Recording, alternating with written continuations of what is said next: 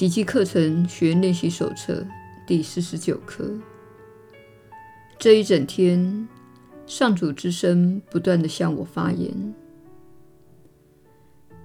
你是可能整天聆听上主之声，却不至于干扰你的日常活动的。不论你觉察与否，真理所在的那一部分心灵，始终与上主保持密切的联系。另一部分则会遵照世界的法则来运作，因此这一部分的心一直处于六神无主、犹豫不定的状态。至于聆听上主之声的那一部分心灵，则始终处于肯定不移的安心状态。只有这一部分才是真实的。其他部分只是疯狂的幻觉，随时伺机发作。今天，试着不再去聆听它了，试着与永远平静安宁的那一部分心灵认同吧。试着聆听上主之声对你的慈爱召唤，他反复向你保证。你的造物主从未遗忘过他的圣旨。今天我们至少需要练习四次，每次五分钟，多多益善。我们试着聆听上主之声告诉你的，他的真相以及你的自信。我们将怀着信心去领受这最幸福也最神圣的念头，而且心中明白，这样做，我们的意愿便与上主的旨意结合了。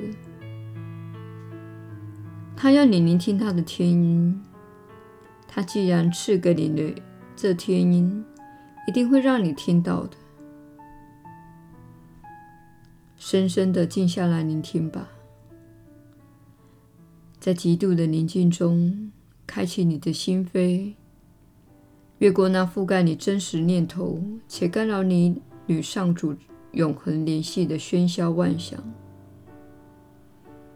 越过这疯狂世界的狂乱躁动的念头、景象及声音，向下深潜到那静静等候着你的平安中。世界不是你的居所，我们努力前往之地才是你真正的家。我们努努力前往的是真正欢迎你的地方。我们努力前往的乃是上主自己。不要忘了附送今天的观念，且多多益善。必要时可以张开眼睛来念。当环境许可时，尽量闭起眼睛。一有机会，就静静坐下来，复诵今天的观念。闭起眼睛，不再瞩目于眼前的世界，轻轻明明的邀请上主之声向你发言。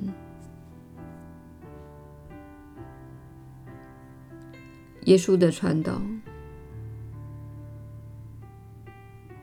你确实是有福之人，我是你所知的耶稣。你务必了解，小我之声也是一整天都在向你发言。但是，如果你选择不去聆听小我之声，潜入到它出于攻击、羞耻、恐惧的刺耳尖叫之下，你确实能触及另一个层次的意识，亲爱的朋友，那层意识始终在那里，它始终在那里，但是你一直忙着回应你头脑的那个声音，它告诉你买这个、吃那个、喝那个，它很坏，它很差劲，你很糟糕。你如此的忙着回应那个声音，以至于你从来听不到指引。这个是指引，是我们透过这个传讯人发言时经常提到的部分。这位传讯人透过练习宽恕，使自己的心灵达到足够的宁静。这是他达到宁静的方式。透过练习宽恕，他使自己的心灵达到足够的宁静。没有小我刺耳的尖叫声，因为他的心灵达到足够的宁静，所以能听得到我们的声音。但这是需要花费时间的。在你的世界中，事情看似需要花费时间，这正是你获得时间的目的。你获得时间不是为了变得富有，也不是为了变老或生病。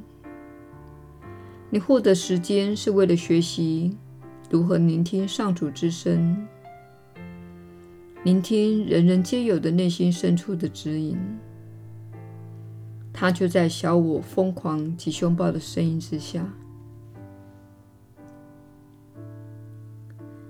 但是，若要减弱小我之身，你必须不再聆听它，你必须不再回应它，你必须不再相信那些念头，以及想要去做某件事的冲动。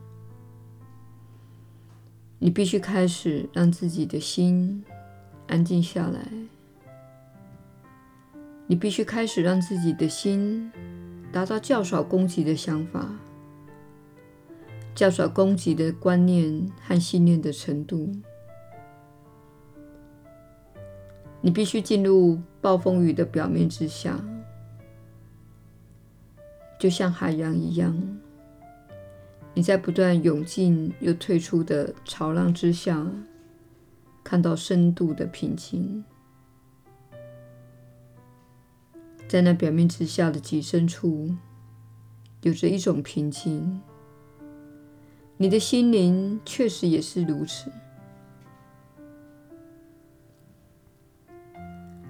别忘了，你所生活的世界反映出你的意识，因此海洋可以被用作比喻，天空也是一样。在那些乌云及暴风雨之上，太阳始终照耀着。它始终散发着爱的能量，而给予万物生机。这就是你的世界中存在的象征，它代表着你所称呼的上主。它是具体的象征，用来提醒你一个真理：